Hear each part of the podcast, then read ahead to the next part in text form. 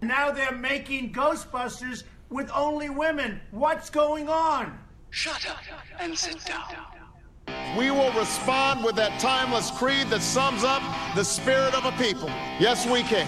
We choose to go to the moon in this decade and do the other thing, not because they are easy, but because they are hard. Freedom and the dignity of the individual have been more available and assured here than in any other place on earth. I know the human being and fish can coexist peacefully. Read my lips. And then we're going to Washington, D.C. to take back the White House. Ah! I love the poorly educated. We're the smartest people, we're the most loyal people. Guys, we did it. There's no more nuclear war. There will never ever be a nuclear war now. We did it. So happy. It's done. No. Doesn't it feel good? No bell. No bell. Oh, that would be the funniest Nobel ceremony ever. Imagine that speech. oh, God. Oh, it's going to be a fun one. Hi, guys. It's Barstool Politics. I'm your host, Nick McGuire, joined as always by Dr. Bill Muck from North Central College and Dr. Phil Barker from Keene State College. Hi, guys. Hey, Nick. Hey. Howdy. Hey. Nuclear war. No more. It's gone. It's Nuclear gone. It's war, like it never no happened. more. No more. and it just took one man. Yeah. It was it. And it was over in like two hours. Yep. Never again. They're going to be denuked. Before we get into that discussion, uh, quick shameless plugs. Uh, if you like the fa- uh, wow, if you like the Facebook, um, I don't think a lot of people like the Facebook right now. Um, if you like the podcast or have comments or suggestions or anything like that, stuff you want us to talk about, uh, hit us up on Facebook at Barstool Politics, Twitter at Barstool Paul P O L. Uh, beers that we try you can find on Untappd that you can download on iOS and Android. We're just Barstool Politics on there. Uh, the podcast itself find on SoundCloud and Stitcher and Google Play Music, and then especially on iTunes, which is most where most of you are listening.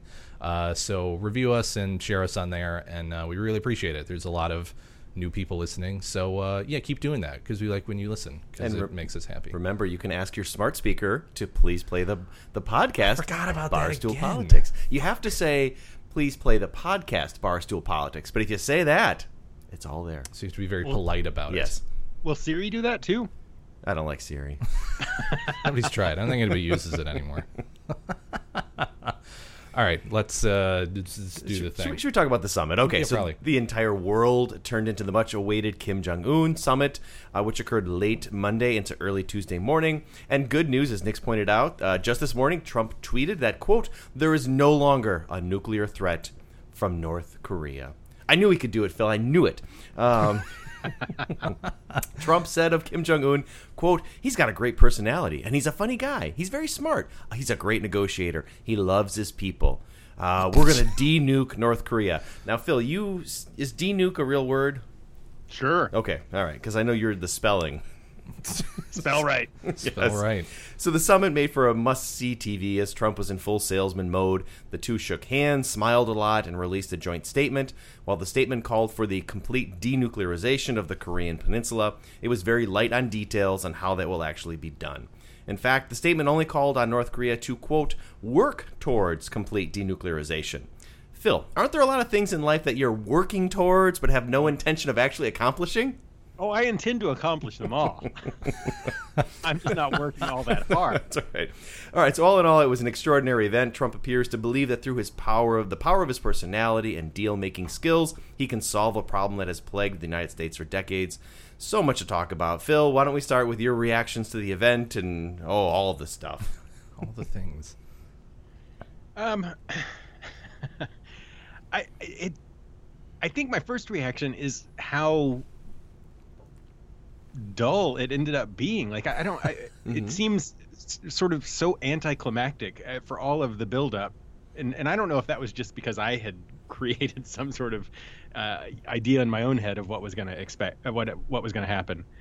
I, you know, I don't know. I tend to come down somewhere in the middle. People have been um, really strongly on on one end or the other in terms of reactions to this summit. Either, you know, Donald Trump is fantastic. Look what he's accomplished. And you know, if you looked at the Fox News crowd, or if you look on Twitter from the conservative side, it's like fantastic what he's done.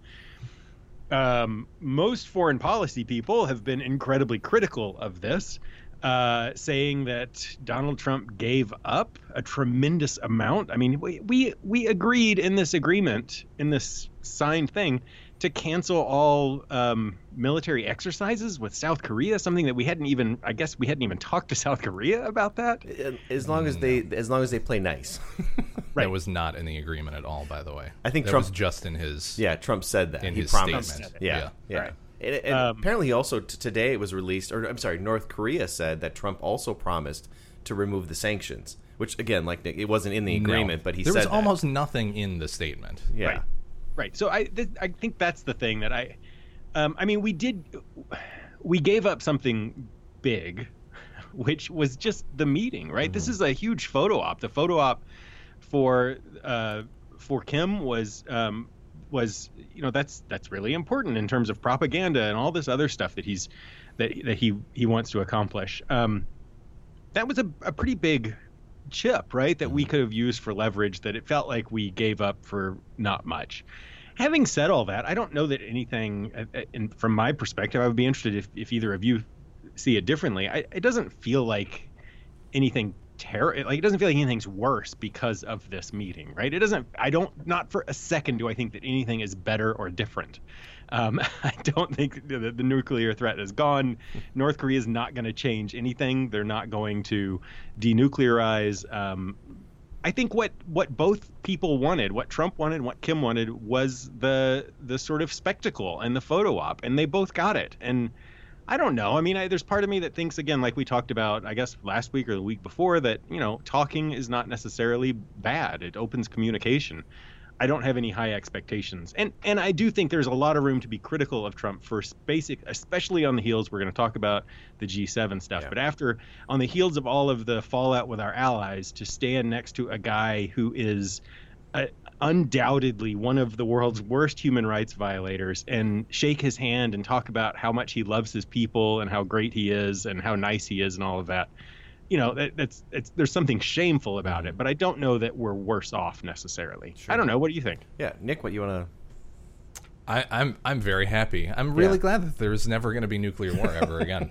it's it's really a weight off my shoulders. Um, as, as on uh, uh, everyone's shoulders, I would assume.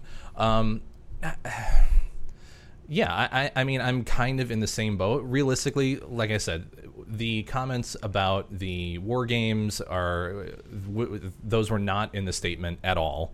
Uh, working towards denuclearization, I mean, I don't think anyone was under the assumption that they were going to agree to give up their nuclear weapons after one meeting. So I don't really know what.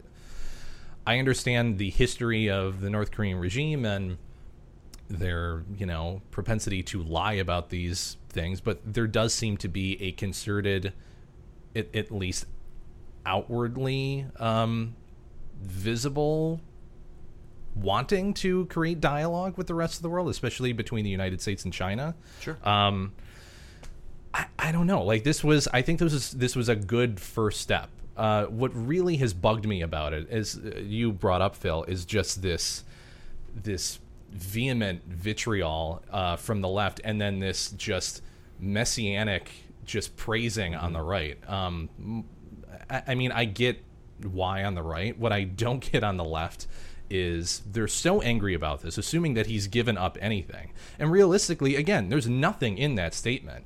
And all of a sudden, for someone who you say lies about everything, you're going to take everything that he's saying as gospel truth now, which is fucking ridiculous to me. On top of the fact that you're talking about having dialogue with a horrible dictator who treats his people uh, just atrociously and people are starving and human rights violations we opened up dialogue with Cuba. it's on top of that, we were a bee's dick away from nuclear war with Cuba, and we just opened relations with them again because the previous president wanted to cement his legacy with something, some sort of foreign policy win, and that just it just it's so hypocritical that it just bugs the living daylights out of me. It, yeah, I I don't have any problem with conversation. So I, you know, I, I feel that way about Cuba. I feel that way about North Korea. Now, how you go about that matters. And I will say, especially when you're dealing with North Korea, Phil, as you suggested, the optics matter a lot. I was not real pleased that both countries decided, or, or the U.S. consented to having both flags next to each other, where they come and shake hands. So there's there's a way to meet and have dialogue without giving North Korea this propaganda victory that they certainly wanted. And so I think that could have been handled better. But to Trump's interest, he wanted that, right? For Trump, this is that's part of the experience is coming out and shaking hands and smiling and giving Kim Jong Un the thumbs up. You know, I mean, all all those things. I, I would say that is not not a good strategic choice. The question of human rights is an interesting one, right? Does does Trump bear some responsibility to push back on that? I don't know. I'm kind of torn on that as well. I think the bigger issue here is the nuclear weapons. And so you want to talk about that, but if you sidetrack things talking human rights and it prevents real meaningful progress on the nuclear weapons front, you know, I think that may be a strategic miscalculation as well. I, I think that point is valid if there was actually progress to be made on denuclearization, right? They, they didn't give. I mean, that, that's part of what bothers me about it. I, the meeting, I don't mind, um, and that's you know, you're exactly right, Nick. And and it, there's been lots of stuff going around this week of, you know, people Fox News when um, Obama was talking about possibly meeting, or that said he he would be open to meeting with with the North Korean uh, regime. Fox News lost it over that, right? Mm. That, that that would happen. And now Fox News is just going, you know, just gushing about this. And and similarly, uh, right, people on the left who were pissed off about this, you know, when we opened up uh, not just Cuba, but if you go back to opening up um, trade more thoroughly with Canada. I mean, with Canada, with we'll China. Canada, well, right? With China, this idea of Right. you know constructive engagement, right? That we're going to bring them into the international system, um, and that's how you sort of call them. It. So I, I'm not necessarily opposed to the meeting itself. It's this the dishonesty about it all, right? To mm-hmm. come out and say, to to openly say that the threat is gone and talk about it as if there's been this massive victory. Well, that's just And- stupid. I changed them. right, right. And so if you're not going to get anything, I don't. I, again, you don't. You don't. You can meet with North Korea and open dialogue, but part of that dialogue should include the fact that they are, you know, that they, you know, if, if you're going to talk to them about uh, relieving sanctions or ending war games, it's not just denuclearization; it's stop killing your own people Yes. in massive Yeah, numbers, sense, right? yeah. There's a place at the, to to have that conversation. I would say this was the first stage, right? So in some ways, this is the easiest one as well. The handshakes, the smiles, all of that. We're going to talk about this. We're going to build our relationship. The hard, the hard work comes next. So Pompeo is in apparently South Korea now, negotiating and talking. But that's when it gets really messy because okay, if North Korea is willing to denuclearize, what does that look like? What do they want in, in, you know in response? it- it gets us it draws some interesting parallels to the Iran nuclear accord, which was incredibly difficult and painstaking to get done. Trump's going to have to go through that same process. And he's going to have to compromise on things and come up with a flawed deal if he wants a deal. So you're saying it's not going to happen? I, I, it's going to be really hard, right? I, this, this, in some ways, is a bigger test for Pompeo than it is for Trump, because I'm guessing sure. Trump checks out right now. He He, feels. I, I did my thing, I started the process. He'll tweet a little bit here or there. Now it's really up to Pompeo to say what's what's going on and how interested is Kim Jong Un in trading weapons or you know however they want to handle that for economic engagement. Uh, So- we don't know that yet. So one of the encouraging things that I take away from this is that it seems to me, and uh, this is kind of building off of what you're saying, it seems to me that this summit was more a product of Pompeo than of Bolton, right? I mean, we Yes. were we had talked about previously about the the worry about John Bolton, who has advocated military strikes and assassination and all these other things, and this was not. There was no hint of that at all, um, which is.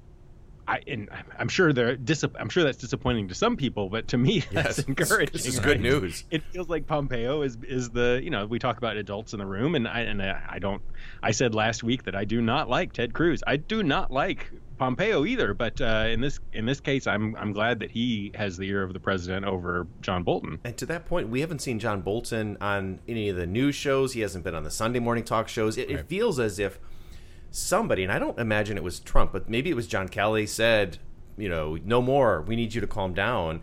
Trump himself has even calmed down his tweeting. So I, I don't know if this is all Pompeo's work. Is he is he getting the president to be more reasonable in a way that nobody else around him has up until this point been able to do? And if so, yeah, good on Pompeo. He's calmed down his tweets. They asked him during the press conference about Kim Jong Un. Okay, there we go. Good, I'm sorry. Yeah, good There qualifier. because even during that press conference, and I was up at like 3 a.m. listening to this uh, post meeting press conference from Trump, which was wild. You could tell he was tired. It was just all over the place, and he did talk about how he wasn't. He was going to calm the that you know the, there was not a place for that kind of tweeting anymore, and now we're in a better place. So uh, somebody is convincing him that a softer tone with North Korea is productive, and mm-hmm. it's got to be Pompeo. I don't know who else it could be. Mm-hmm. Do you think North Korea lays low as a result of this? I mean, I- it's not. It doesn't fit in their in their you know standard operating procedure. I mean, it seems like they when when things when they when they want something or they need they want international attention, they you know they go into bluster or some sort of missile test or or whatever. And it- seems like if they were smart, they would just stay quiet for a while. But I I, I have a hard time picturing that, and then I I can't imagine if they do something like that. I, I don't know. It'll be an interesting test because Trump, you know, I could see him really exploding if they do something, you know, threatening or it doesn't appear like it's in line with this. But he also has an ability to overlook things when it's someone that he feels like he has a friendship with. Yes. And so I, it'll be interesting to see what happens when this agreement is in some way tested. Well, you, Phil, you tweeted out something today listing all of the different agreements or the number of times that in the past that North Korea has said they were willing to denuclearize, and it was a whole bunch of them. It's like 12 times in the last 20 so, years. So yeah. we can't forget that this is uh, this is something that's happened before, where North Korea says, "Hey, we're going to denuclearize," and then they don't. But to your question, I think uh, we don't know anything about what's going on inside Kim Jong Un's head, but I get the sense that he's more interested in developing that their their, their economy, or they're in bad shape, and so more so than maybe any time in that country's history, they're open to some kind of economic engagement with other parts of the world. So maybe that creates the crack where they are a bit more calm and they say, let's pursue this in a more meaningful way. I still don't see them giving up their nuclear weapons, but maybe they're willing to talk about reductions or eliminating tests, and all of those things would be productive, mm-hmm. but then would require the Trump administration to lower their expectations. So, but again, that, I think that would be good. Mm-hmm. from a rational stand i mean if you assume that they are a rational actor they having achieved nuclear weapons right they have nuclear weapons that are effective and that they have delivery mechanisms there's no real need to continue pushing that right? They have gotten to the level they want to be at and now you can start to talk to other countries to china japan south korea the us on a different level or on a different playing field. And and so you don't i don't there's a i think there's an argument to be made that they they might start acting more rationally Sure. right? Mhm. um, or or that i mean i guess you you would say that they've been acting rationally but they might start acting less belligerently right? Because they have achieved this you know they they they are there now. They can talk to the us uh, differently than they could before they had nuclear weapons. Um, and yeah it'll be interesting to see if that if that actually plays out that way. It would be fantastic if it did. Yeah. I mean, I, I, I think that's, I think that would be a good development in a lot of ways, but it also is setting a horrible precedent if that's what it takes to become a rational, reasonable, respected actor on the world stage. Is developing nuclear weapons and then seeing what you can get out of it. um, having said that, uh, like you were saying, uh, and uh, you tweeted Phil, and you were saying Bill. Um, the fact that they have lied this much previously is extremely worrisome. But like you still got, uh, from an overall just optics perspective, you had the two heads of state, the a belligerent, you know, East Asian country that has ties to no one, that has no economy, and has nuclear weapons, and then the strongest country on the face of the planet having at least some measure of diplomacy between them, which I never thought I would see in my lifetime. And you guys are a lot older than me, so I'm sure you didn't think you were going to see it in your lifetimes. Um, that's I, that uh, it, that's hopeful to me, uh, regardless of again who is involved in the process currently right now. I think that's that's a net positive.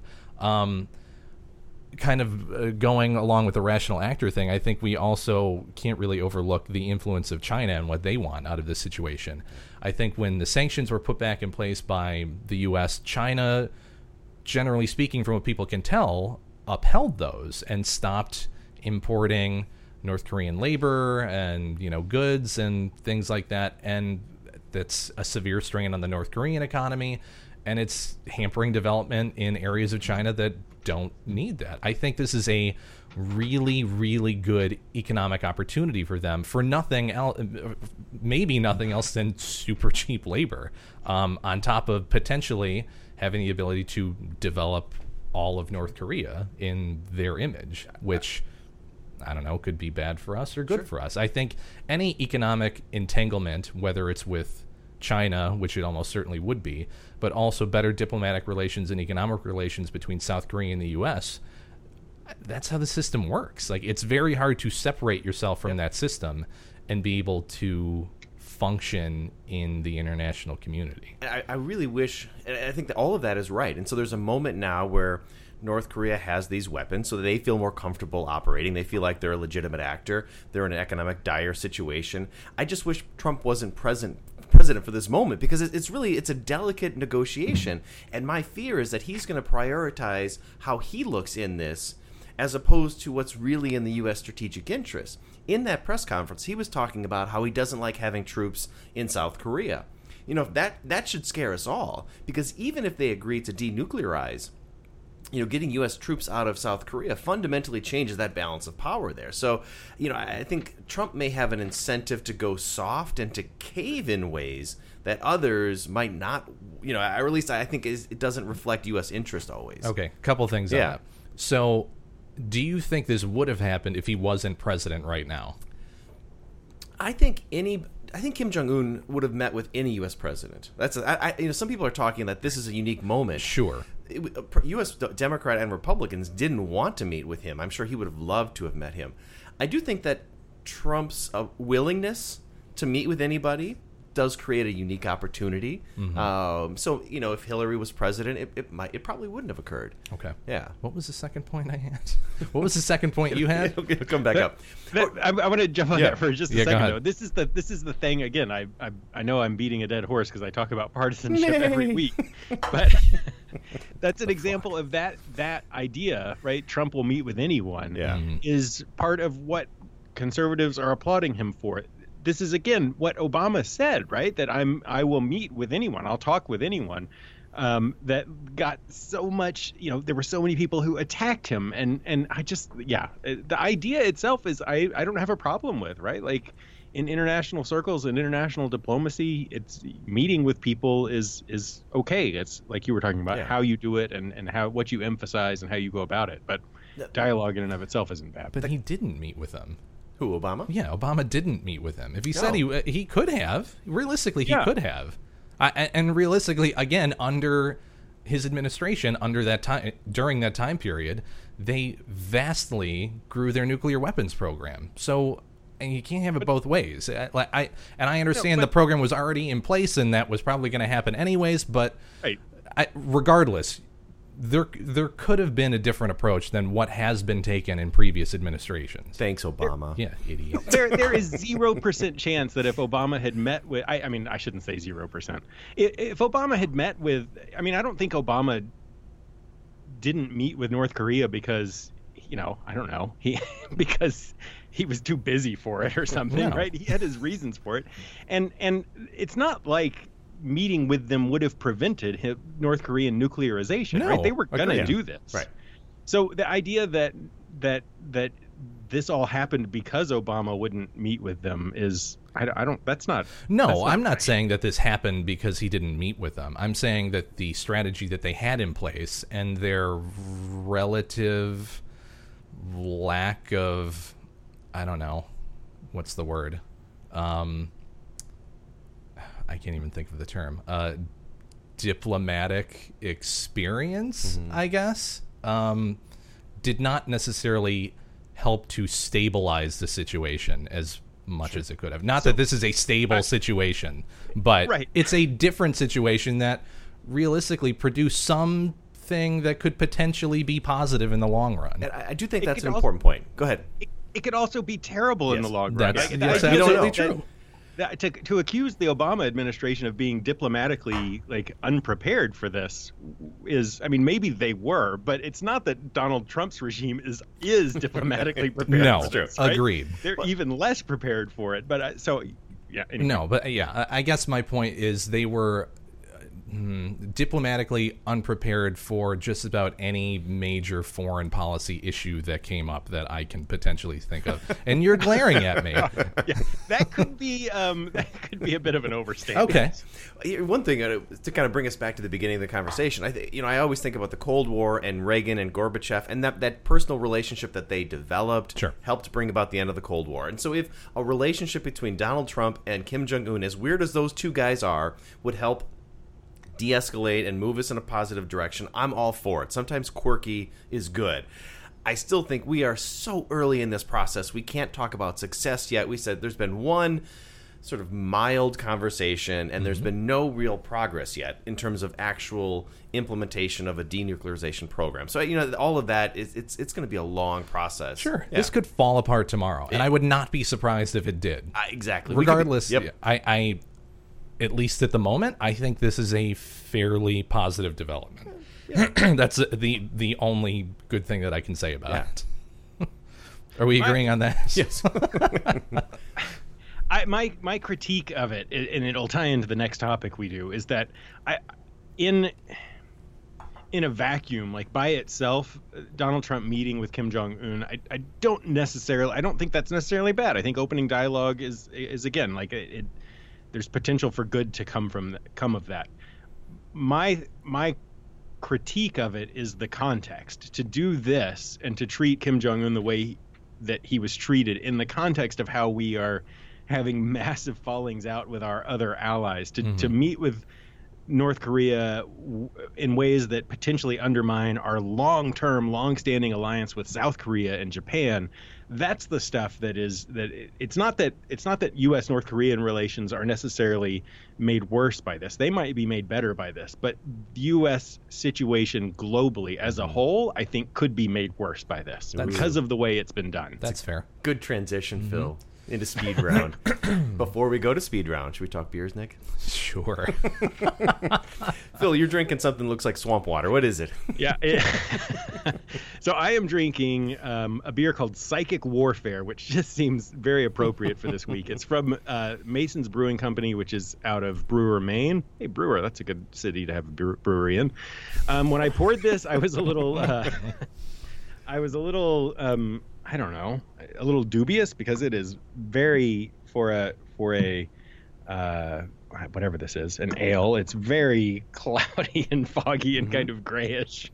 I called it pond water, um, but it's it's really good. Um, I don't really know what I'm talking about, uh, so take this with a grain of salt. But it's like if an IPA and like a light lager had a baby. it's it's real. It's hoppy. It's got that hoppy flavor, but it's it's um, lighter than an IPA, and yeah, it's I'm I'm enjoying it. that sounds good. That does sound good. So Nick and I are drinking my. This might be my favorite summer beer, the Leinenkugel's grapefruit shandy. Oh, I Creative- loved it. It's a I- creative choice. yeah, I know. I, I, I, it's just.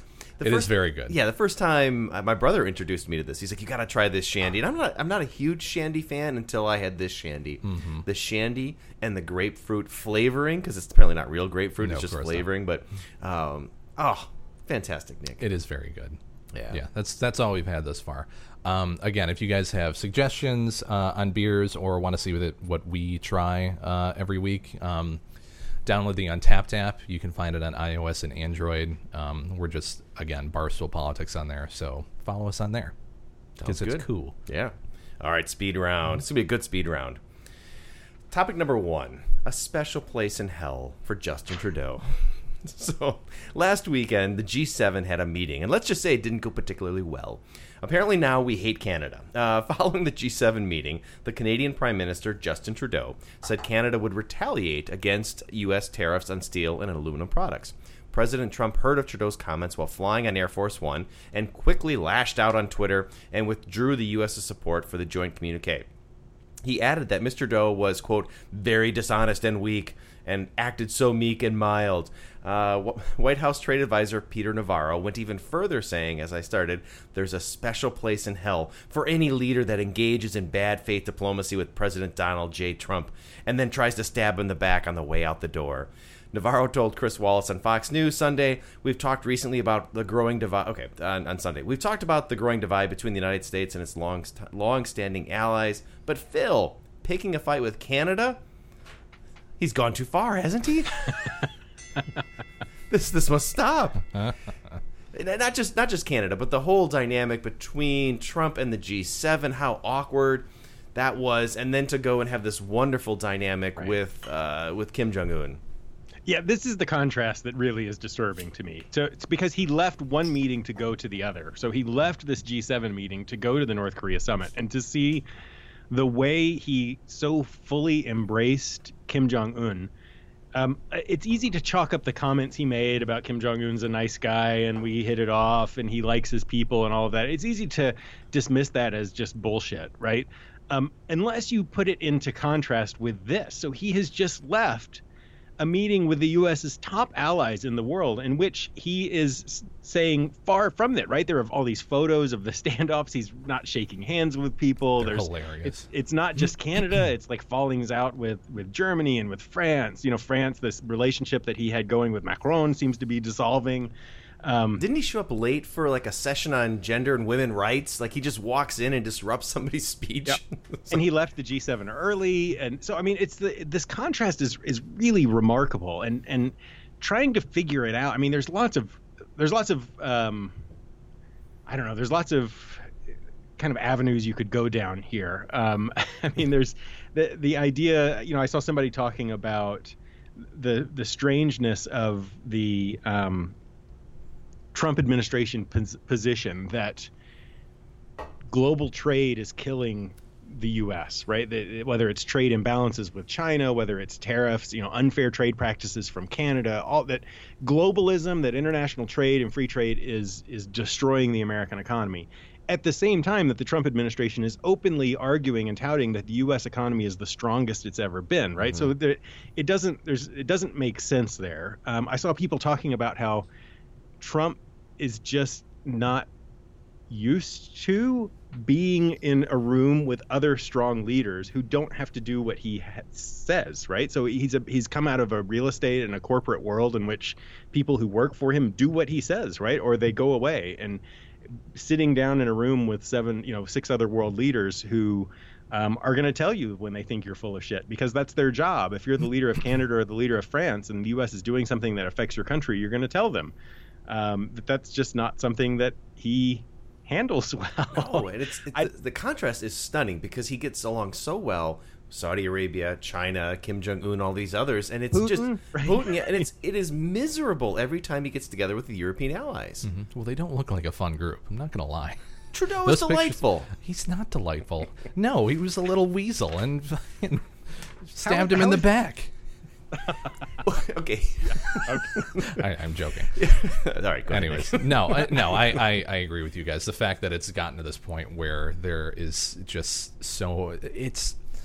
I never really thought I would see a point. I, you know, diplomatic relations between the U.S. and Europe can get testy at times, mm-hmm. especially you know since the the institution of the European Union and you know trade imbalances and currency and whatnot. But like this is these feel like personal vendettas now, which is really it's not a good place to be in. Having said that, I mean there are significant trade issues that do need to get worked out between the EU and the US and there are imbalances even within the EU. There are significant trade imbalances between Germany and France and Italy and anybody else that you could possibly think of, especially um, between Germany and everybody else.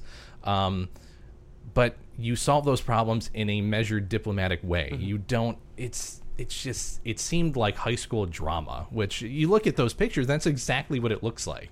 You look like you're talking to one of the guys who just just he just doesn't give a shit what you say. It's I I, I don't know. Oh. It's it really rubbed me the wrong way. Back to the Future was it Biff? Yeah, he's Biff Tannen. Yeah, yeah exactly. That's who we are. We walk in, right. and we're like, you know, we're say idiots. hi to your mom for me. Right? Yeah. It's terrible. Mm-hmm. I've seen a lot of a lot of people, a lot of people in foreign policy, a lot of conservatives in the foreign policy circles talking about specifically how um, bullying doesn't work with diplomacy, yeah. right? And that the, the idea of Trump's approach is bullying, right? I mean, that that's the idea of when you look at how he solved real estate disputes or how he got elected president, right? How he handled debates, this sort of kind of attacking, um, you know, threatening uh, approach to things, and that just it's it it's a terrible way to go about diplomacy. It's it's so bizarre because these should be easy conversations.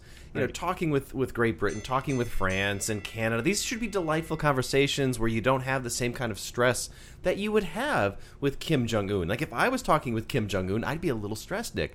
But talking to the Prime Minister of, of the United Kingdom should be easy. We're long-standing allies and. I don't know. I think this undermines diplomacy in a really meaningful way. I mean, they're talking about going to the G6. You know, was it Macron who said Like, that? come on, just grow the fuck No, up. No, I know, but but you have to be. They have to be so just. I don't know, out of sorts with what to do with the What? United States at this point. Yeah. Why would they not go to the G6? I, I mean, you, you say grow the fuck up, but like if, if if the U.S. is just essentially non-cooperative and threatening every time they have a meeting, then why not just say, hey, we're going to have a meeting, the six of us, who can cooperate and get things done? And it, Trump may even say, like, I'm not going to show up next time. It, it may not even be the G the six's choice. It may be Right. Trump saying, I'm done with these. Uh, I, I, So I- I- I- go ahead, Phil. I didn't mean to cut you off. No, you're fine. Okay. You were saying, I, I just wanted to touch on a couple of things that, that came up. One of which, Nick, you were saying that there there have been tensions in the past with the EU, and and that there has have been for a long time, but it always felt like it was like a family dispute, right? Like Yeah. you, you fight within your family, but you're you're you're still family, right? Yeah. So you you can have it out, but but you know we're like you were still family at the end of the Yes. day, mm. and and this I don't know, this just feels different. It just feels nasty. The other thing I wanted to throw out, and then I'll, I know that we're past time, but I don't care. Um, the, other, the other thing I wanted to throw out is this Trump, because you were talking about it too, Nick. That the Trump administration is really focused on trade imbalances, and and I, I I saw an article this week that pointed out, and it was it, for whatever reason I hadn't really thought about it either, but they were pointing out how that's a really strange thing to be focused on. That trade imbalances aren't in and of themselves problematic, right? If you think about the the article uh, that I read was talking about from a personal example. When I go and spend two hundred dollars at Home Depot, I don't expect Home Depot to also spend two hundred dollars with me, right? They don't they don't have to they don't have to pay to come to one of my classes that I teach or to buy, you know, my you know hand painted jeans or whatever I make.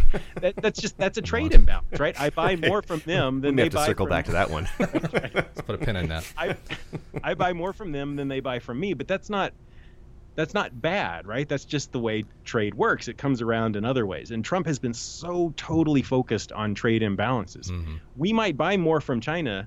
Um, they China does have some unfair trade practices, but even if they were playing fair, we would still probably buy more from them than they would buy from us because of the cost of labor and all sorts of other things. And the really bizarre thing about that is that even when you look at the U.S. and Canada, it is relatively balanced. You know, Right. we buy more goods, but they might buy more services, and in some ways, that's the kind of relationship I want. Uh, so it, it is, and I think most economists are less concerned about trade imbalances and, uh, compared to some other issues globally.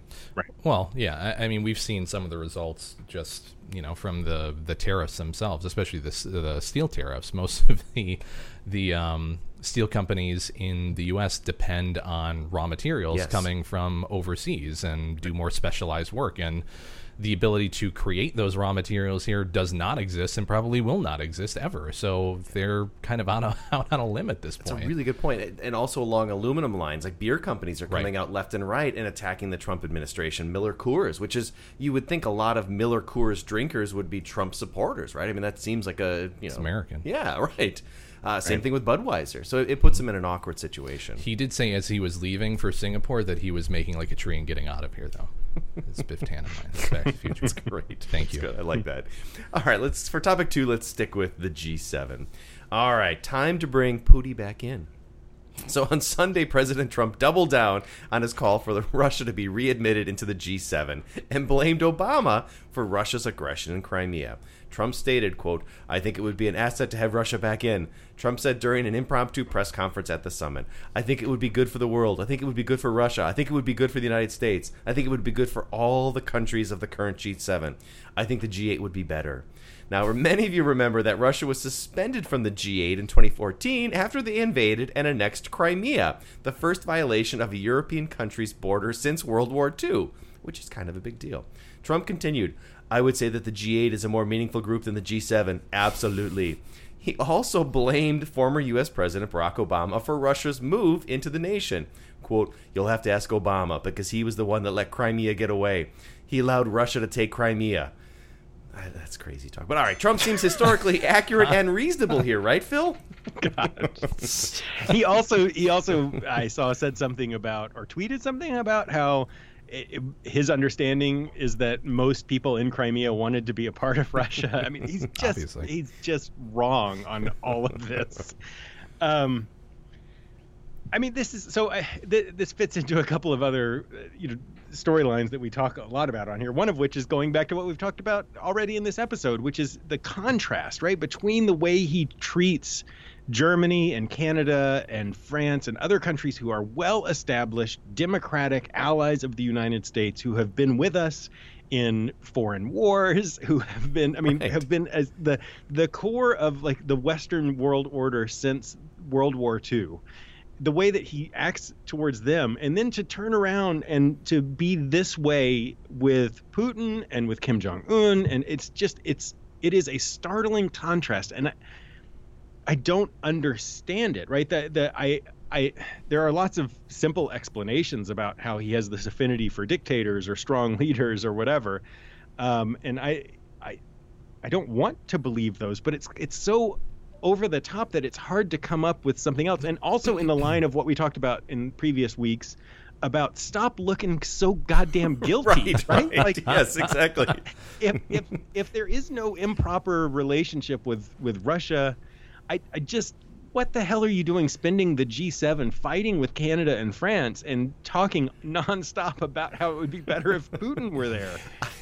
It I is, saw- is- it is insane. I can't come up with a, a reasonable explanation other than he is somehow in Russia's pocket. I don't get it. I saw this. I can't remember if I saw the article somewhere or tweet somewhere, and I said, "No, he, he didn't actually be fake. Right? He didn't actually say, "Is this an onion?" He didn't really say this, and then I went and found the audio clip, and it was he kind of brought it. it- it- he's going to get asked these questions, but he could deflect them. Instead, he just doubles down and embraces this one and makes an argument that you're right, Phil.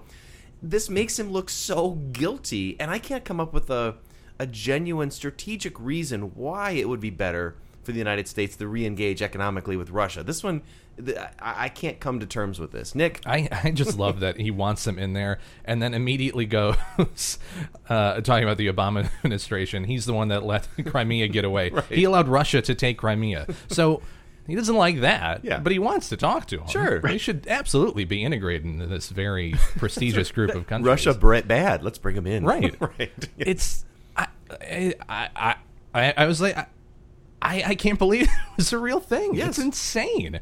I it just I, there's like there's nothing more to say about it. He looks guilty. Yeah. It's an asinine thing to say, and I don't think he has the physical capability of deflecting anything. I think he says something, somebody questions questions him on it, and like you said, he doubles down and just keeps digging the hole Yeah. because he doesn't know how to do anything else. And I assume he thinks he's gonna pop out the other end at some point. I- I'm searching for other reasons why he would say this other than he owes Putin, right? And I don't want to I don't want to be a conspiracy theorist, but he makes it so easy. I mean, realistically, I think it would be good to have diplomatic relations with Russia when you figure out all of this shit and they agree to stop being assholes to everybody. But until that point, there's no reason to. Well, and that's a good point because Putin responds to being pushed back, right? Putin is somebody who pushes and pushes and pushes, and so you have to push back. And I think that's finally what the G7 did is to say, we're going to kick you out.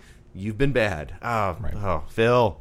if if you were if we were going to sit down and like predict if i were to say to you imagine a russian agent got elected president of the united states Right. what would they do um, and this list would be it would be in line you know causing rifts with with traditional us allies in not just in europe but in asia and north america like it, constantly praising russia pushing for bringing russia back into the world like he's Pick a fight doing, with Canada. Right. he is acting out Vladimir Putin's wish list. Now, that doesn't mean that that he is a Russian agent Good or any point. of that. It, it could just be that he. Uh, we've talked before about like if people are nice to him, like he has this friendly relate. Like Putin has been you know, friendly with him, whereas Trudeau and Macron have not been. So it could. I mean, there could be all sorts of other factors that play into it.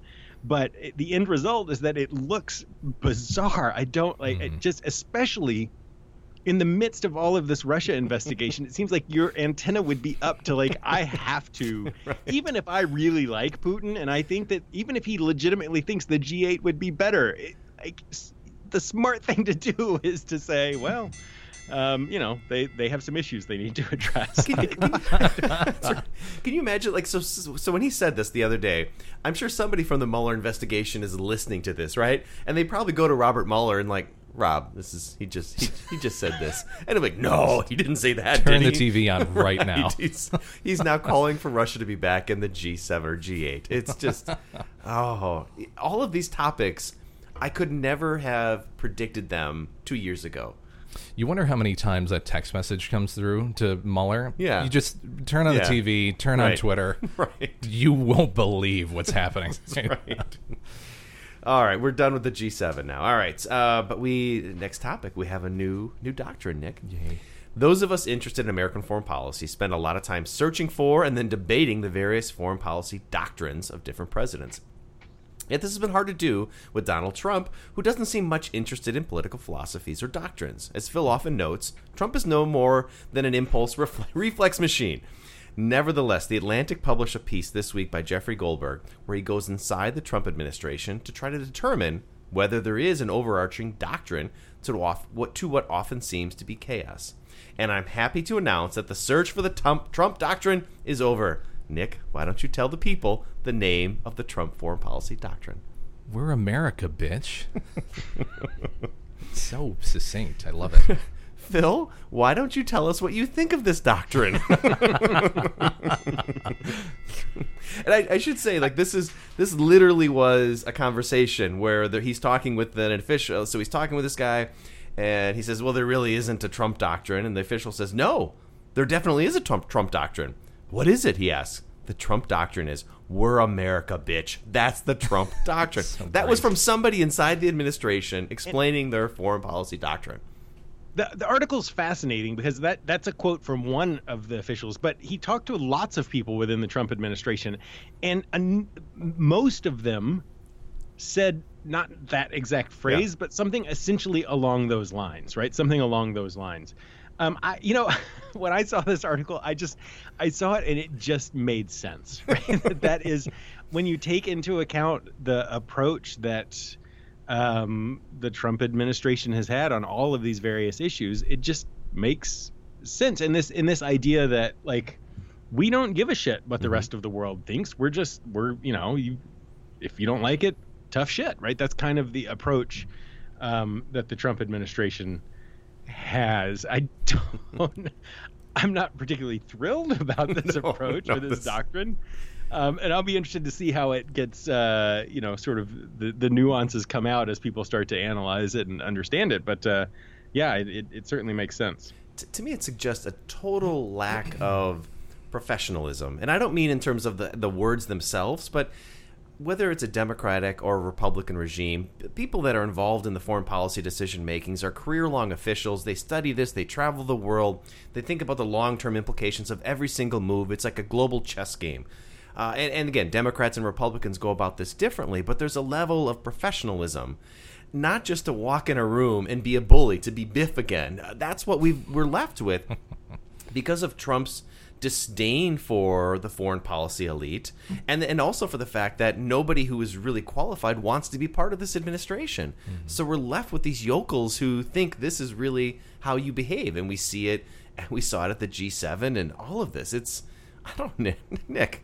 I don't. I love it. I want to see a document with that on the top in the Library of Congress. Oh, you know immediately. You know, twenty five years from now, when they write foreign policy books, or ten years from now, when they're talking about different presidential mm-hmm. doctrines, this is yeah, this is it. I um, maybe yeah. not that word. Well, I hope that word. It's it's just it's hilarious. it's too funny.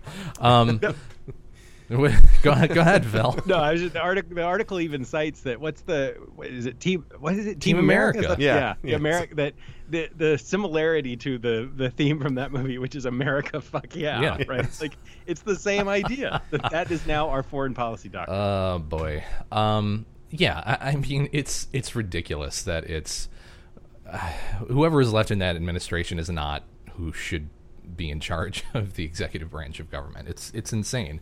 Having said that, I, I mean, I do think that there is some room for debate in how the U.S. uses the capability that it has and potentially could use it in slightly more overt, aggressive ways, depending on the situation that they're that we're in. The opposing part of that is we are the global superpower and have to be a stabilizing force globally, or we, you know, tend to be in situations like we're in right now. And we're supposed to be that middle ground to solve issues as opposed to being this fucking wrecking ball that just goes through everything and disrupts the system that's already in place. You pick away at the system. You don't take a wrecking ball to it. Well, That's a good point. But you draw a contrast between, I mean, I think the George W. Bush administration, you know, that neoconservative bent, they were about exercising American power. And, and they were relatively indifferent to global norms, but how, even how they went about it was so much more professional than Trump. Yeah, I mean that was you also had you know in the wake of 9-11, there was a lot of carte Right. blanche to be had there. Sure. that But, didn't yeah, make I mean, much I- sense, but yeah, go. I think there is an argument that this has been an element of American foreign policy Yeah. for a long time. Sure. It's just distilled into a more pure form with with Donald Trump, right? I mean, like George Bush is a good example, right? I mean, people who study the Bush doctrine, one of the pillars of it is unilateralism that we're going to do it our way, and if you don't like it, tough. And there's an element of that with Barack Obama, right? We're mm-hmm. going to drone strikes in Pakistan and other parts of the world. Like, if you don't like it, tough, right? We this is we are a world power. We have these abilities, and we will try to work with other people, but to the when that fails, we're still going to do what we need to do. It's just the extent to which that working with other people goes, right? Yes. The other Mhm. administrations were willing to work longer before they got to the tough, we're doing it anyway approach. Because there is value in diplomacy in building relationships, and and I think the Trump administration is missing out on that, and to the detriment of our long term, you know, geostrategic goals. So I, I, I suspect that if the Trump administration published a foreign policy, a formal foreign policy doc, document stating that the Trump doctrine is "We're America, bitch," that I, I suspect that uh, with a big chunk of America, that would be popular. Hell yeah, it would. this Without a doubt in my mind. This, this is very depressing news. no, I, I, I, I, I, as as scary as it is, is to think about that, I think you're probably right, Phil. There'd be many Americans who are like, absolutely right. He tells it like it is. If Donald Trump were running for re-election and put an, on his campaign platform that his foreign policy is "We're America, bitch," I don't think that would affect him in terms of like polling. There's your slogan. I Trademark hope, it. I hope he's not listening to the podcast because you're right. He will. He will do that. Yeah, it's I, mm, I, I don't know. Uh, It's entertaining. It's it's entertaining. That's the thing, and, and I think that's what a lot of people Yeah. see, and it's it makes them laugh and it makes them just kind of giggle at what's happening. But there are real, Yes, real yes. consequences Yes, to all of this at some point, and we're not seeing those consequences yet. Eh. People think so short term now. And they want to, they want their team to win. Yeah. That's that's the primary goal. It's not how you get there or what you do. It's the end result. And this is this is the longest longest of games that you can play. So this is not the doctrine to have. That, that's a great point because there are real problems in the world right now that we are not addressing because every week we get sidetracked by some new circus. Um, yeah. All right, more new good, good news. Um, so we have some new asylum rules, and I, I'm yeah, I don't know why Jeff Sessions can be so mean, but It's very mean. uh, Attorney General Jeff Sessions has ordered immigration judges to stop granting asylum to most victims of domestic abuse and gang violence, a move that could block tens of thousands of people, especially women, from seeking refuge in America. The decision, which immigration advocates are sure to aggressively fight, comes as Sessions seeks to use his authority, the authority of his office, to sharply change U.S. immigration laws to make it less friendly to asylum seekers. The Attorney General has the power to issue decisions that serve as a binding precedent for immig- immigration judges. In this instance, he used a case involving a victim of domestic violence from El Salvador to rule that survivors of such private crimes are not eligible for asylum under U.S. law. This should also go over well internationally, right? I mean, this is we talk about our image abroad. This is kind of a curious one that he picked this battle to say domestic abuse and gang violence is no longer justifiable for getting asylum to the United States. Phil, you teach international law. This this is uh, this is a, a very unique position to take. Yeah, I mean, I so if you look at the the you know internet, and this is maybe somebody who's better informed will uh, tweet at me that I'm wrong here, but my impression is that the the international you know the international law regarding um, refugees. Um, I, I don't know that Jeff Sessions is necessarily legally wrong in his interpretation, Mm-hmm. right? That Right. that the the protected groups, um, the the the people that you can essentially not under international law return to their home country. Um, there's a very specific list of circumstances uh, that people are protected under. Um, and you know, domestic violence is not necess- is not one of those. Um, so I don't know that he's necessarily wrong legally. Um, I, I do think there's a pretty strong case that he's wrong morally. Yes. right. That this is just a, a fairly despicable um, thing to do. I mean, I, maybe not. I mean, the, I guess, suppose the counter argument would be that if anybody who has any sort of personal violence in their life has a right to come to the U.S., that's part of what contributes to a larger immigration problem, um, and and that we have to be more strict about who who we invite in. Um, so I mean, I guess I can see both sides of it from a from a sort of legal perspective, but from yeah, from a moral perspective, this goes hand in hand with the the policies that have been put in place as far as separating children from their parents. Yes. there have just been a number of things that that I think have been intended to create. Um, well, they've been intended to create a disincentive for people coming here, right? That these, if you come here, you can be stripped away from your children, or you, you know, that that you're not protected just because you're a victim of domestic violence. Um, the Sessions, uh, you know, the, the Department of Justice under Sessions is trying to limit immigration. The, the Trump administration, in many ways, has been trying to limit immigration, and this is just another example of that. It's to create a deterrent. And I think Yep. Sessions said that as well. Like, don't come here for these particular reasons. Uh, you know, if you're if domestic violence or gang violence, we're not going to let you in. We're not going to grant you asylum for this. And I think you're absolutely right. We haven't really talked much about uh, the process of separating parents from their children, but that is also intended to create this deterrent to scare people who might otherwise legitimately have a claim to asylum, worrying about this this potential separation. It is it's in terms of like measuring U.S. soft power, you know, the the appeal of America around the world. This one is is devastating because this is, we're talking about relatively small numbers here of people that might be getting in for this. So I, I don't know if it all balances out evenly. Yeah. Go ahead, Phil. No, you go ahead. You haven't had a chance to talk yet. Um, no, I, I- I mean, I think it's especially separating children from their parents. It's horrible. You hear about situations where people are detained as they're crossing into Texas, and the children are taken to New York or Yeah. something like that, and and there's almost no chance of getting them back uh, anytime in the near future. I, it's they're coming from horrible situations in a, from a lot of countries that, generally speaking, are in horrible states and and need that that more than anything needs to be rectified. Um i'm i'm kind of with you on this one. From a legal perspective i think he's in the right on this one and realistically as cold and horrible as it sounds that's really his only uh, not only but his primary concern in this situation. Morality can come into it when you put a new administration in power that puts someone else in that particular position but until that point these are the laws that we have and you have to abide by them um, i think there's been a lot of rhetoric about a new influx of uh, refugees coming in from Central and South America. So they're trying to create, like you said, a, a deterrent again, uh, just like when uh, the Trump administration was first put into power.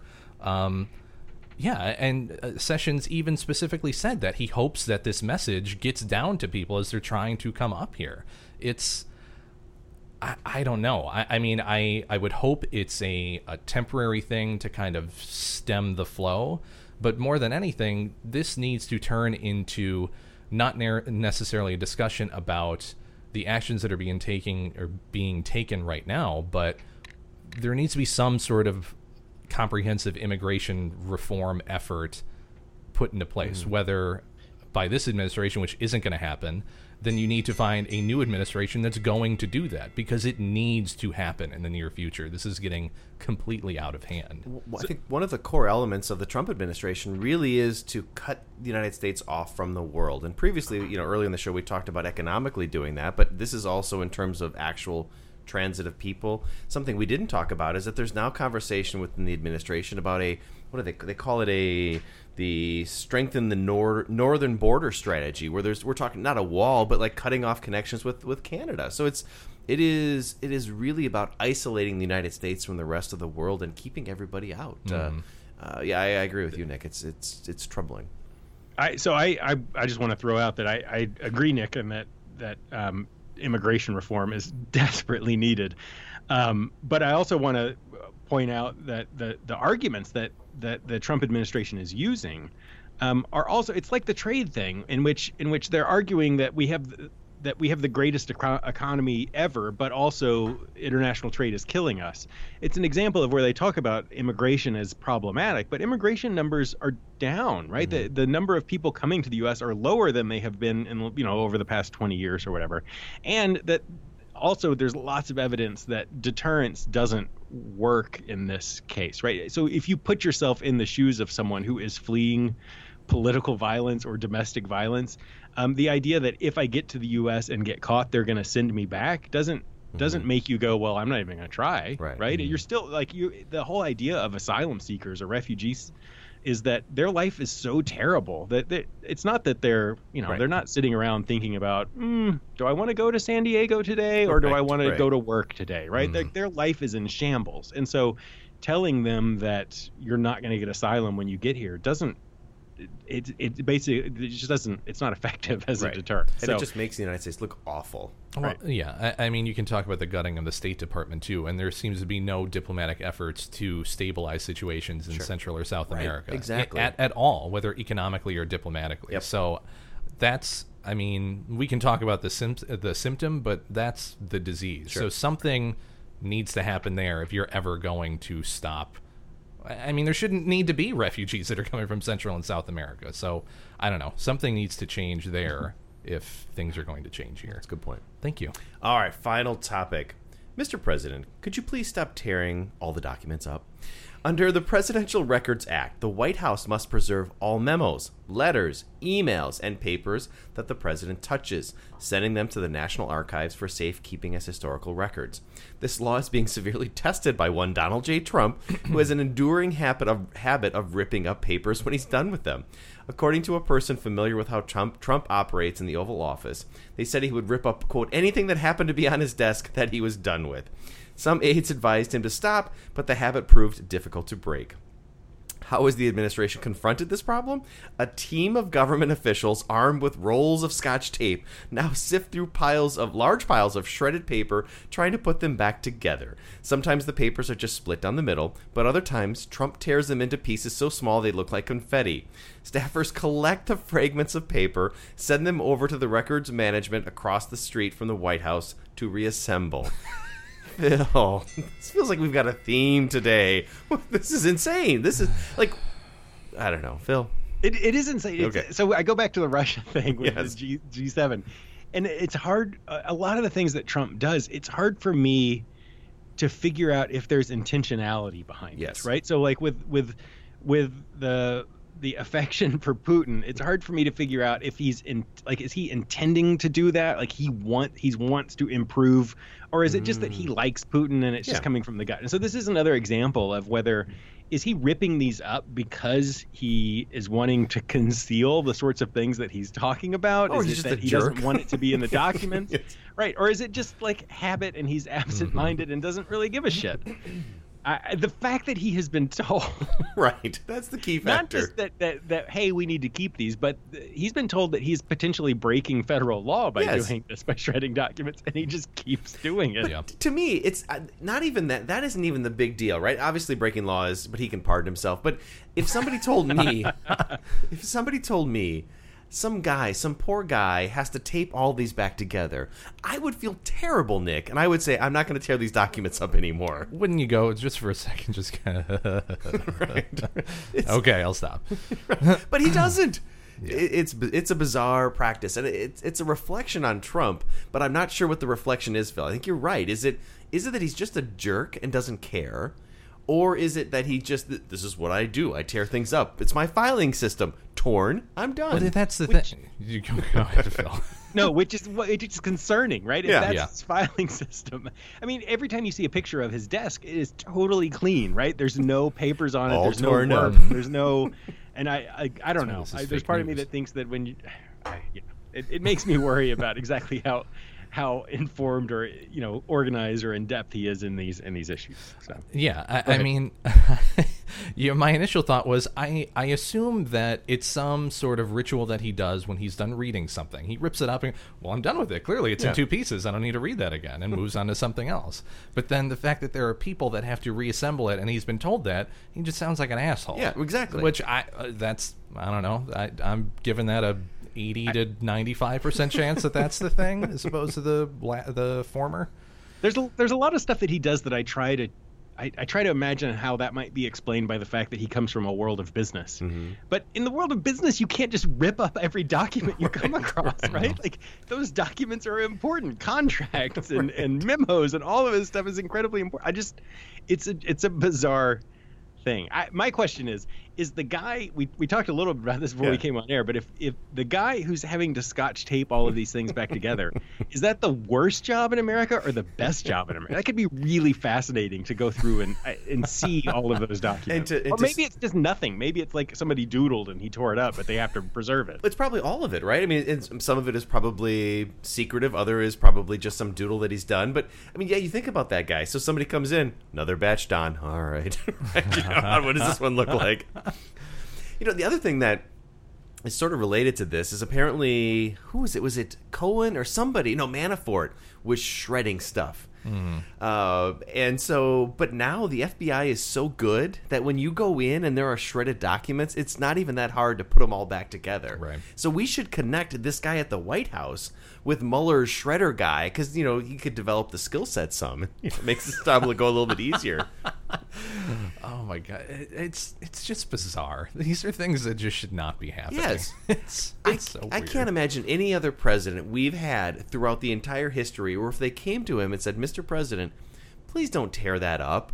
You know, it's against the law, and some poor guy has to put it back together. That every other president would say, Oh my gosh, I'm so sorry. You know, and yeah.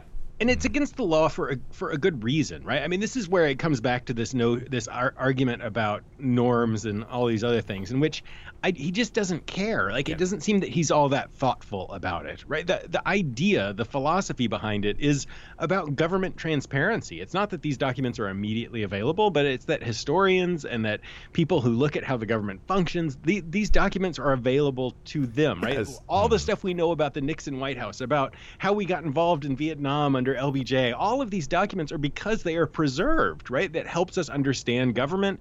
It helps us keep government accountable. The idea is a inherently democratic idea about transparency, and he's just like, "Fuck it, I'm tearing it up." right? No, It's fuck just- you. I'm done with this. So at some point when we go to the Trump Presidential Library, which will be a thing, right? And it'll probably be in Atlantic City, all of these documents are going to be taped together, right? And, and kids 100 years from now are going to be like, why are they all taped together? I mean, it's it's it's like all of it. It, it. In some ways, it's perfect. It makes perfect sense. You know, it's just, yeah. It is a good visual. Yes, right. everything that's happening. Scotch Tape should endorse him or something. I don't know. They should they should work out a deal. yeah. this was a we man. The, all of these topics were just all over the place. Just Yeah, it kind of hurt. Bizarro world. it Yeah. hurt. It hurt a little bit. Yeah. Um. Uh. Yeah, I think that was it. Right. that's it. Um, yeah, again, uh, like we said at the beginning of the podcast, if you like the podcast or don't like the podcast, I don't really care as long as you share it. Um, follow us on Facebook uh, at Barstool Politics, Twitter at Barstool Paul, P O L. Uh, beers that we try you can find on the Untappd app on iOS and Android, so download it on there. The podcast you can find on SoundCloud and iTunes and Google Play Music and Stitcher and most major podcasting platforms. Uh, and then try out your your Alexa thing. Tell it to play the Barstool Politics podcast because that's super cool It and is. very 21st century. I didn't even know it could do that. Anything else, guys? No. Phil? I'm good. All right. We'll see you guys next week then. Cheers. Cheers.